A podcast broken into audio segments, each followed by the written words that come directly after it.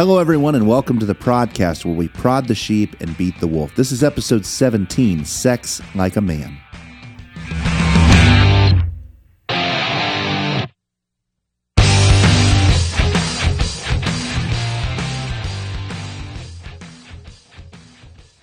If masculinity were an island and men were its citizens, then attacks would be coming in all directions.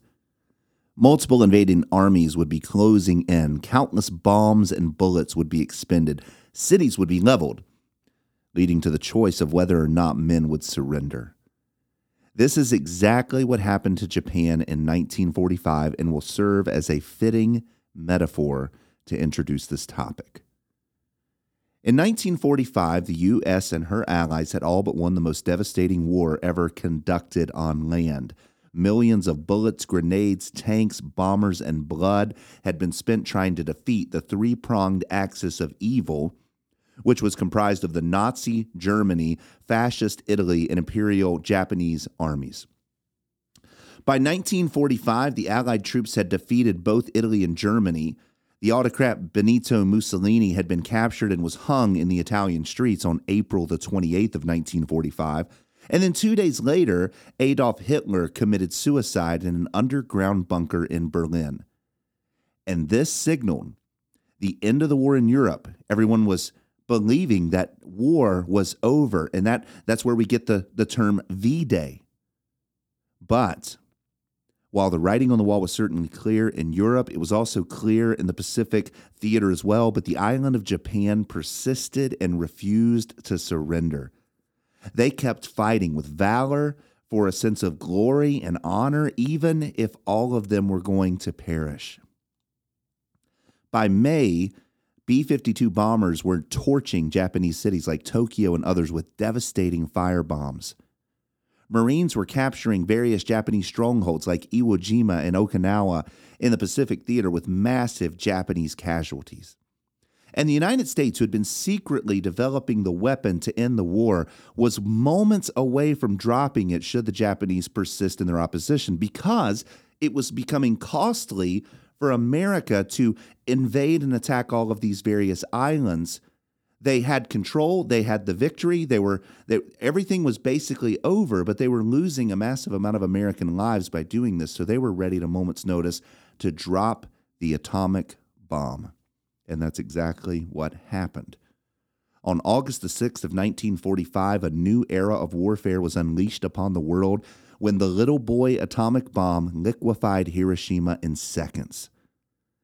Between the initial blast and the nuclear fallout, it is estimated that as many as 135,000 people were killed in that single blast. Three days later, with similar devastation, another atomic bomb vaporized Nagasaki, effectively ending World War II, the bloodiest conflict in human history. Now, with the Russians closing in on the Western Front and the U.S. able to level entire cities and mass populations with a single bomb, the Japanese had no recourse but to surrender and if they were going to survive.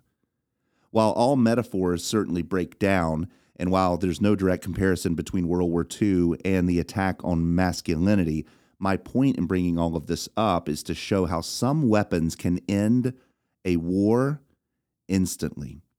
They can vaporize your ability to fight, they can poison the population, and they can render a nation morally paralyzed to continue. That's what happened to Japan. And that is what happens to marriages when pornography and aberrant sexuality is added to the marriage.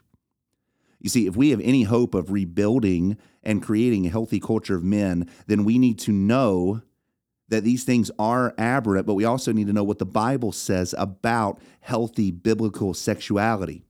You see, for far too long, pulpits and pastors have avoided this because because it you know it's a sensitive topic, it's a private topic, and because we've privatized sexuality, we've allowed our brothers and sisters in Christ, the congregants who go to our church, to have their sexuality defined by the world and by media and by entertainment. It's time that the church talks about sex and they talk about sex in a faithful way. And we're going to talk about it from the perspective of how do men have a healthy approach to sex. Now, to do this, we're going to lean on what we've already seen in previous weeks how we're called to act like men, to love like men, and to worship like men. Those things are true. We're going to build upon that today with a biblical sexual ethic. We're going to look at the God ordained goal of male sexuality and the God ordained results of male sexuality. And in the end, we are going to see what the Bible says so that we can effectively, as men, wage war in a perverted generation and beyond. So let's begin. And disclaimer I am going to be speaking frankly from this point forward. So if your sensibilities are offended, I would skip this episode. Or if you have children in the room and you do not want them to hear uh, the frankness from which I'm talking, maybe you would listen to this at another time. That's the disclaimer. The God ordained goal of male sexuality. The goal of masculine sexuality is not an asexual midnight masturbation session in front of a 4K OLED display. The goal is not playing hopscotch on the calendar so that you don't impregnate the girlfriend that you have no intention to marry. The goal is not an endless reel of lustful fantasies about the women that you know and work with that you will either indulge in private seedy delight or you'll carry with you with pulverizing shame. That's not the goal. The goal of male sexuality is biblically defined joy filled, fully satisfying, covenantally faithful, kingdom building enjoyment of one woman for a lifetime to the glory of God. That is what sex is. And before you exclaim, oh, wow, the puritanical fun police are back in town and they're going to limit all of our freedom, you have to remember something that all freedom is essentially limited. You're either going to live according to the limits that God has placed on you in His Word, or you're going to live within the debased limits and definitions of a debauched human society. You're either going to align yourself with how your Creator made you to flourish and function, or you're going to give yourself over to carnal human imagination. One of these limits is going to bring life to your life and to your marriage. One of them, the other of them, is only going to bring vulgarity, vexation, and venereal diseases. You see, true freedom is experienced in limitation, not in unbridled hedonism. You think about it this way the freest and most joy filled people who will ever exist are the future redeemed people who cannot sin in New Jerusalem. That's heaven. They're the people who are finally free to worship God without the, con- without the constant drive and pull towards sin. And while they're substantially more limited than we are, we have options to choose whether we're going to obey God or not. They worship God because God has given them that gift of erasing the curse from their life so that they no longer want to do those things. They are more limited in the assortment of behaviors that they can do than us, but yet they are infinitely more joyful and free than we are because they are acting according to their God designed purpose. The mere fact that we're limited does not stifle our ability to experience joy and freedom. What stifles these things is being bound to the wrong standard of behavior. Just like a fish cannot survive in canola oil, so the masculine sexual drive was not designed to live and thrive in sexual immorality and perversion. So, what does the Bible say that we were designed for? First, we were made to endure a profitable period of sexual abstinence, a profitable abstinence. Before marriage, we were not designed to gratify any sexual desire in any way with any person, anytime, anything. We were, unless we invite God's judgment upon our lives, we see this standard all over the scriptures. Sexual immorality is one of the things that the scriptures are constantly telling us to repent of, turn from, flee from. For instance, Job chapter 31, verse 1, he says this I have made a covenant with my eyes. Why then should I look upon a young woman? Why should I lust upon a woman? Is what Job is saying. Job's admitting that visual stimulation is a particular struggle for men who were designed to be aroused by the naked body of a woman. And yet, while this is a God given design feature that's going to cause your marriage to flourish, we're not allowed to enjoy that kind of stimulation before we're married. Job argues that we must protect the covenant marriage, our future covenant marriage, and our current covenant with God by making a covenant with our own eyes so that we do not lust after women. He's saying that the old adage, I can look but not touch, is entirely wrong. It's an egregious sin. And if you indulge in it, you will ruin your relationship with women, your future wife, and your relationship with God.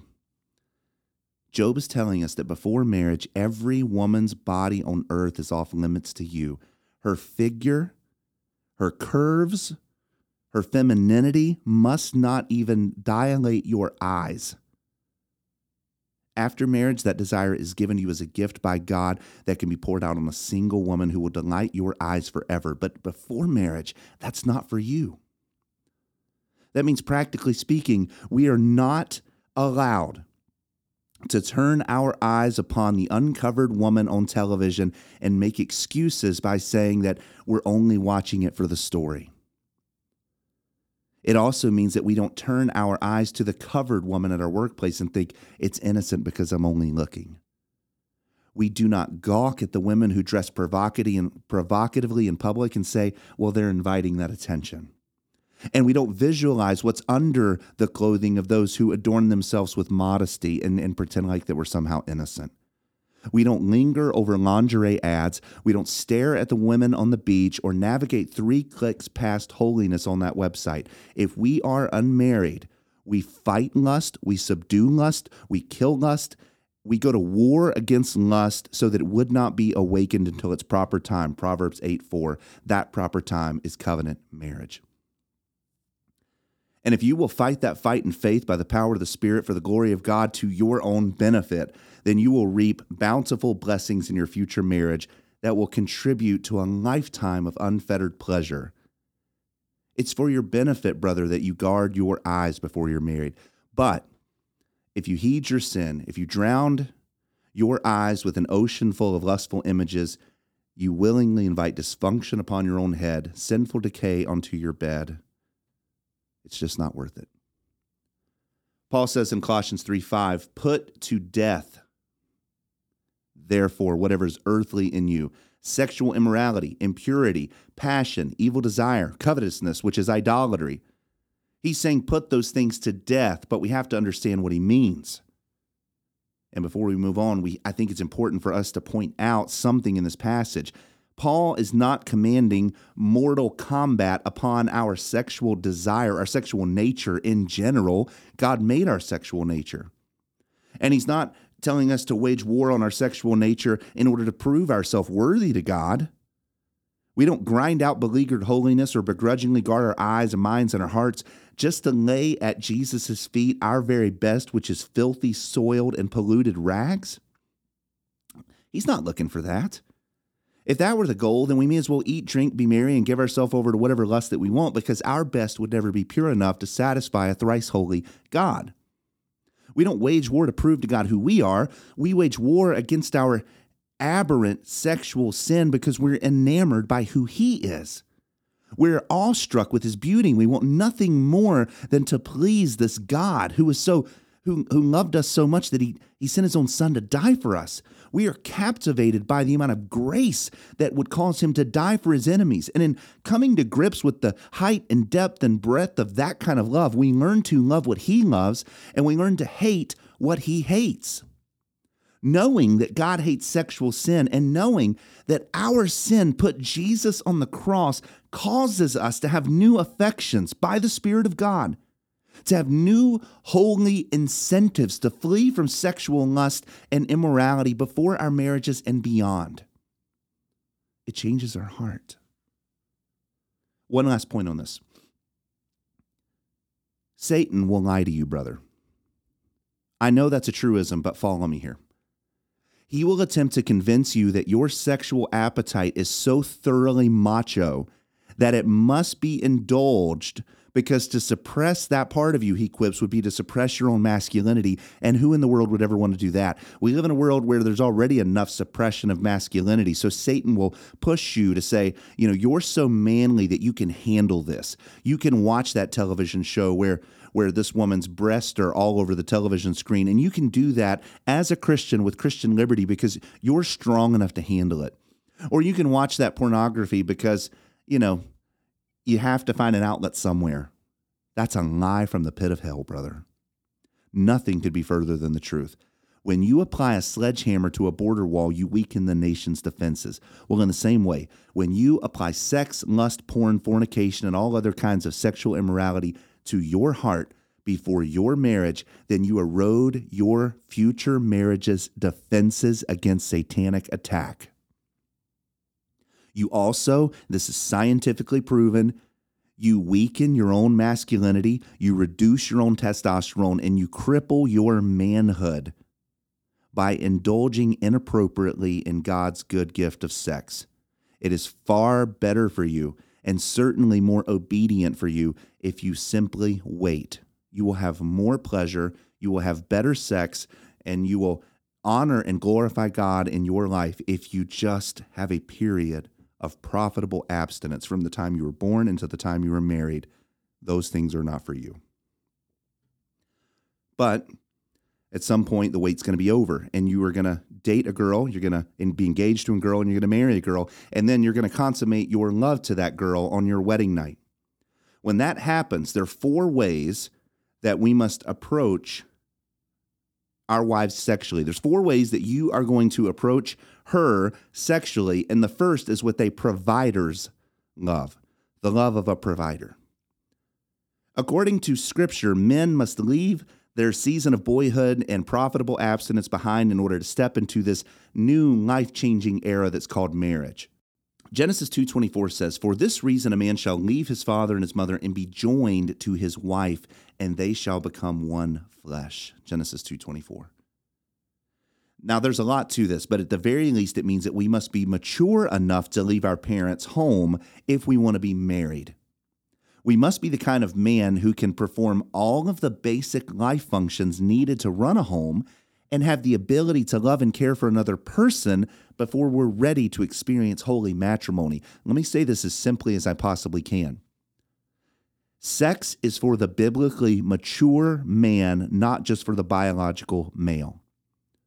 You may have all the right working parts for sex, and they may be mature on a cellular level. But if you are not ready to cling to and care for a woman, then you are not ready to have sex with her, period.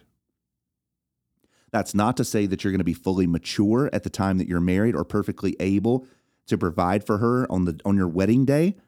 If that were the case and no one would be able to do it, you're certainly going to grow in your maturity and you're going to grow in your ability to provide for her over a lifetime, eventually even learning how to care for multiple children and then even more eventually learning how to care for a clan of grandchildren before the Lord calls you home.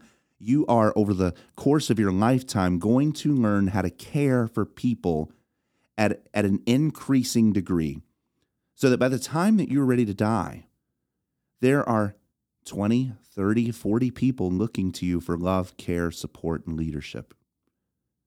You don't need to be perfect when you first get married, but you need to have a loving and godly maturity that is at least present in seed form when you get married. For instance, you do not get to trade in your elderly mother for a young woman you can have sex with who still babies you. That's not being ready for marriage. If you're not ready to act like a man in your entire house, then why do you think you're ready to act like a man in your bedroom?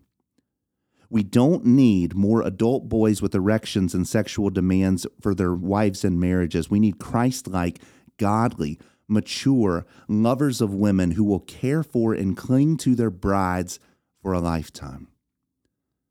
For all of the men listening who are engaged right now, you have to evaluate yourself and ask yourself, Am I ready? And if I'm not, what do I need to do to get ready?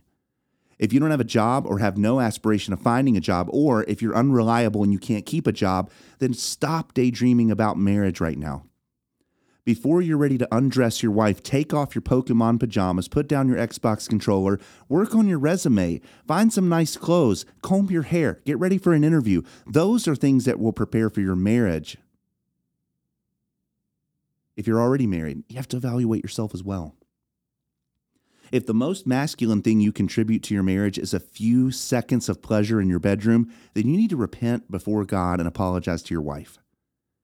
You have to put away the childish ways that you have been living in and be the kind of man that is God that God is calling you to be and the kind of man that she's been waiting for you to become. Care for her, brother.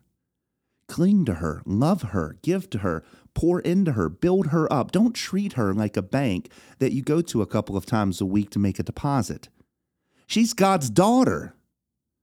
Treat her like it. And provide a happy home for her to raise godly children in joy and security. That's the first aspect of biblical masculine sexuality that we would have a providing kind of love. The second is that we would be vigilant to safeguard our marriage beds so that we only engage engage in pure and holy sex. A pure and holy sex. Sex is a beautiful gift from God for the man and the woman in the covenant marriage. It is a great joy, it's a godly pursuit, it's an expression of sacrificial love, and it's the mark of tender intimacy, holy affection, sacrificial love, and holistic health. It is God honoring. But that doesn't mean that we can defile it. You see, the author of Hebrews actually warns men that God is going to judge the sexually immoral person. He says marriage is to be held in honor among all, and the marriage bed is to be undefiled for fornicators and adulterers. God will judge. God's reminding men that marriage and sexuality are institutions of great honor that can be defiled by, by our sin. For this reason, we fight to protect the honor of our marriage. We fight to protect the purity of our bed, and we refuse to introduce unrighteous elements of defilement into the bedroom with our wife because God brings judgment against those things. What does that look like? Well, the examples are endless, but a few are this it looks like being sexually faithful to your wife at all times and in all places. It means refusing to put any kind of smut or lust on your mind or to participate in any kind of sexual sin during your day because you will unintentionally bring that into the bedroom and defile her at night. It certainly means not cheating on her, but it also means not fantasizing about someone else or imagining this or that thing were different about your wife. Our role in her life is to treasure her, to love her like Jesus loves the church, to celebrate her, to honor her, to enjoy her, and to be devoted to her. Anything else that creeps into your bedroom must be forcefully removed. That's the second. The third posture of biblical masculine sexuality is that, that it affords a man the opportunity for unending pleasure. It's a pleasure that is unending. Now, let's just be honest the world, the flesh, and the devil have co opted the biblical vision of satisfied sexuality. Today, when you talk about lifelong monogamy, it sounds boring, it sounds quaint, it sounds puritanical, and it sounds like a punishment for the sexually repressed. The world is constantly inundating us and reminding us that excitement, passion, and adventure exist everywhere except the married bedroom. That's the place where deep snores, bad breath, cold hearts, and not tonight, dear exist. But a biblical marriage is not like that. It's anything actually but that. It's anything but boring, at least if you look at it and you live it out biblically. Solomon advises men in Proverbs 5 18 through 19. He says this Let your fountain be blessed and rejoice in the wife of your youth. As a loving hind and a graceful doe, let her breast satisfy you all of your days be exhilarated always with her love. Does that sound prudish to you? Does that sound bland? It isn't. Exhilarated all the days of, of, of your life by her love, satisfied in her in her body and her breast. That's not boring at all. The wife that you have today, brother, I mean the wife that you have today. If you have your earpods in and you're staring at her right now, that woman, she can bring you all the passion and bodily satisfaction that your heart desires. Her breast, her body, her mind, her heart, her love, all of those things is enough for you so that you will be exhilarated by her love for a lifetime. The problem is not with her, the problem is with you. If you're not satisfied with your wife, the problem is not with her, it's with you. I want you to think about it in the terms that Solomon gives to us. If her breast, that's what he mentions, if her breast ceased to satisfy you, what's the problem? Could it be that you have some other breast in mind? Perhaps a different kind of breast, a different shape of breast that you would find more satisfying? If that's the case, brother, Ask yourself how that better breast got into your mind in the first place. If your wife had the only two breasts on planet Earth that you had ever seen, then wouldn't you view them as perfect? Wouldn't you rejoice in her and find her sexy all of the days of her life? Even if there were a better pair of breasts out there, you wouldn't know nothing of it because she is the woman that you've delighted in from your youth. The reason that her breast, her face, her legs, her butt, her arms, her personality, her sexuality, whatever, the reason that those things are no longer a delight to you is because you've muddied the waters with a host of other bodies and you wonder why you're dissatisfied. You and I and men in this society have collected a lifetime of naked images that we've seen on websites and that we've either interacted with in person that now are collected into our brains that we that we bring into our marriages that have unwittingly constructed this sort of ideal woman made out of an assortment of all of your favorite parts. You know, this person's breast, this person's legs, this person's feet, this person's head, this person's personality. And you've made this sort of ideal woman that no woman on earth can measure up to. And then, when excitement in the marriage wanes, you judge the wife that God has given you against the Rolodex of images that you have stolen. And then you wonder why you're unhappy and unsatisfied. Brothers, we need repentance.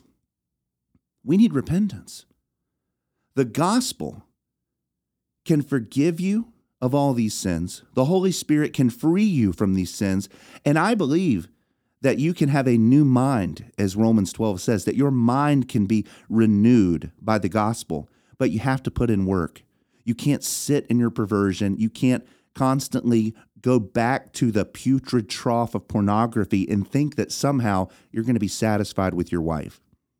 You are killing your satisfaction, sir, by going back and back and back again to the troughs of hell. The wife God has given you can satisfy you and will delight you for a lifetime. Will you trust the plan of God for your life? Will you submit your desires under his authority and lordship? Will you love and care for your wife instead of, instead of treating her like a second rate object that doesn't measure up? And will you repent and be delighted for a lifetime in that woman's love? Listen, I'm no rocket scientist, and I'm certainly not not a therapist. I just read the Bible and I'm looking and trying to tell you what the Bible says here. But I believe that the vast majority of sexual unhappiness in marriages would end today, would end today if husbands would dutifully care for his wife during the day and just trust that because she's so overjoyed in his love and provision and care for her that she would take care of him at night.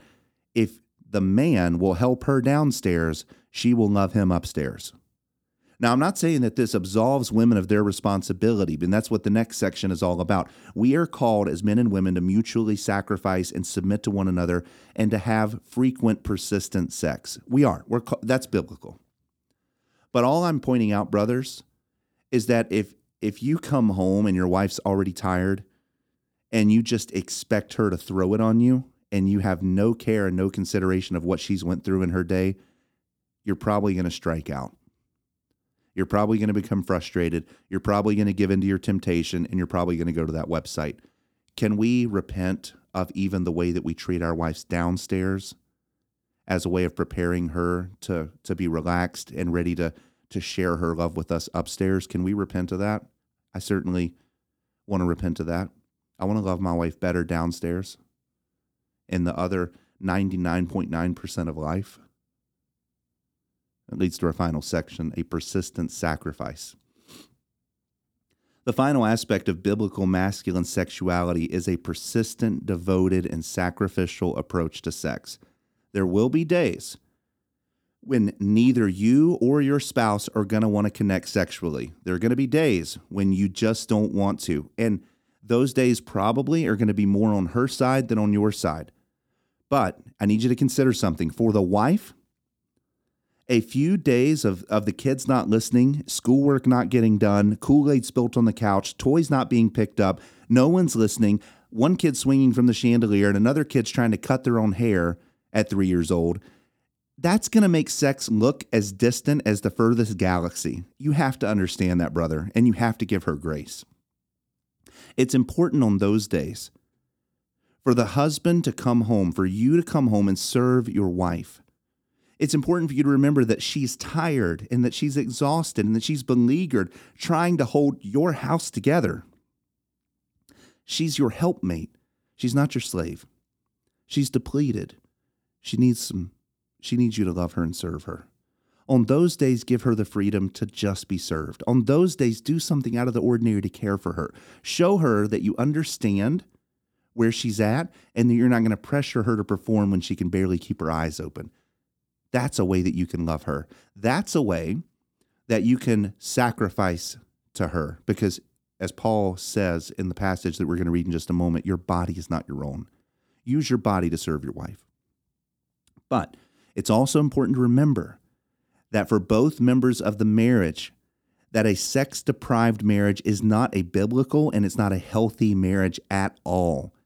Both the man and the woman need ongoing sexual encounters with each other to have a healthy and God glorifying marriage.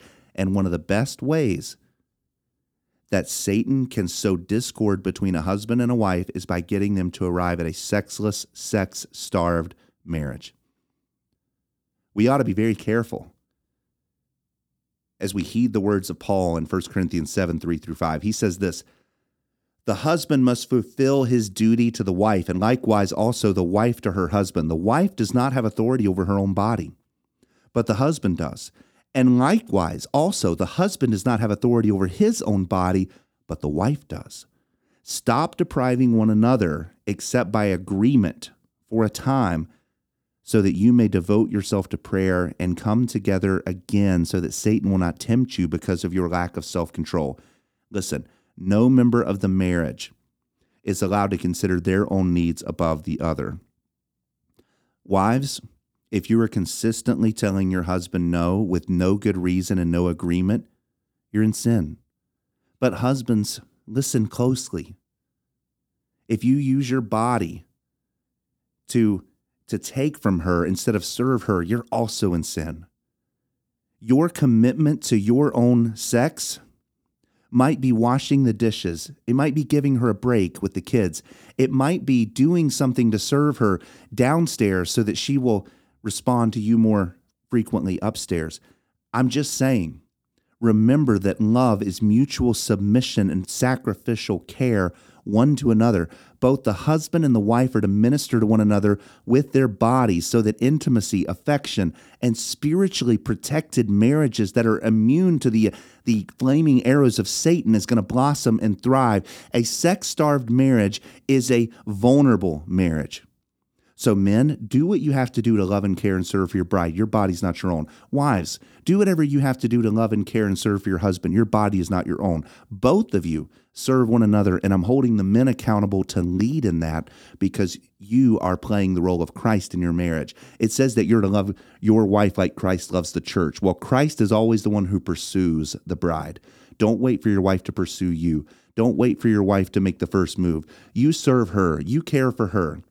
And wives, like the church responds to Christ, respond to the advances of your husband, and the two of you cultivate a godly, healthy sexual life together. Listen, there's so much more that we could talk about on this topic. We've already gone too long, but I believe what we have said is sufficient to cover the topic. Men, in order to love a woman properly, it's that's the aim of this talk, is that you would approach your marriage with a holy abstinence, that you would be committed to purity for your future wife, which will bless your future marriage. And when you're ready to marry, take on responsibilities, take on the bills, pay for the house, do things that are going to love and serve your wife. When you're ready to be married, take on whatever responsibilities that God has given you and whatever your wife is expecting of you, and do that so that you can provide a happy and thriving home for her. Don't wait for her to lead you, you lead her. Get a job Love her and bless her with a godly affection and provision. And when you do that, you will see her also providing for you in a way that you will be satisfied for a lifetime. Your marriage will be strong. Your marriage will glorify God in the way that you love and care for one another, and your marriage will be happy. If this message was helpful for you, share it with anyone that you would like. The way that algorithms work on social media is when you like, share, or subscribe to a particular thing, it moves it up in the rankings. And we want that.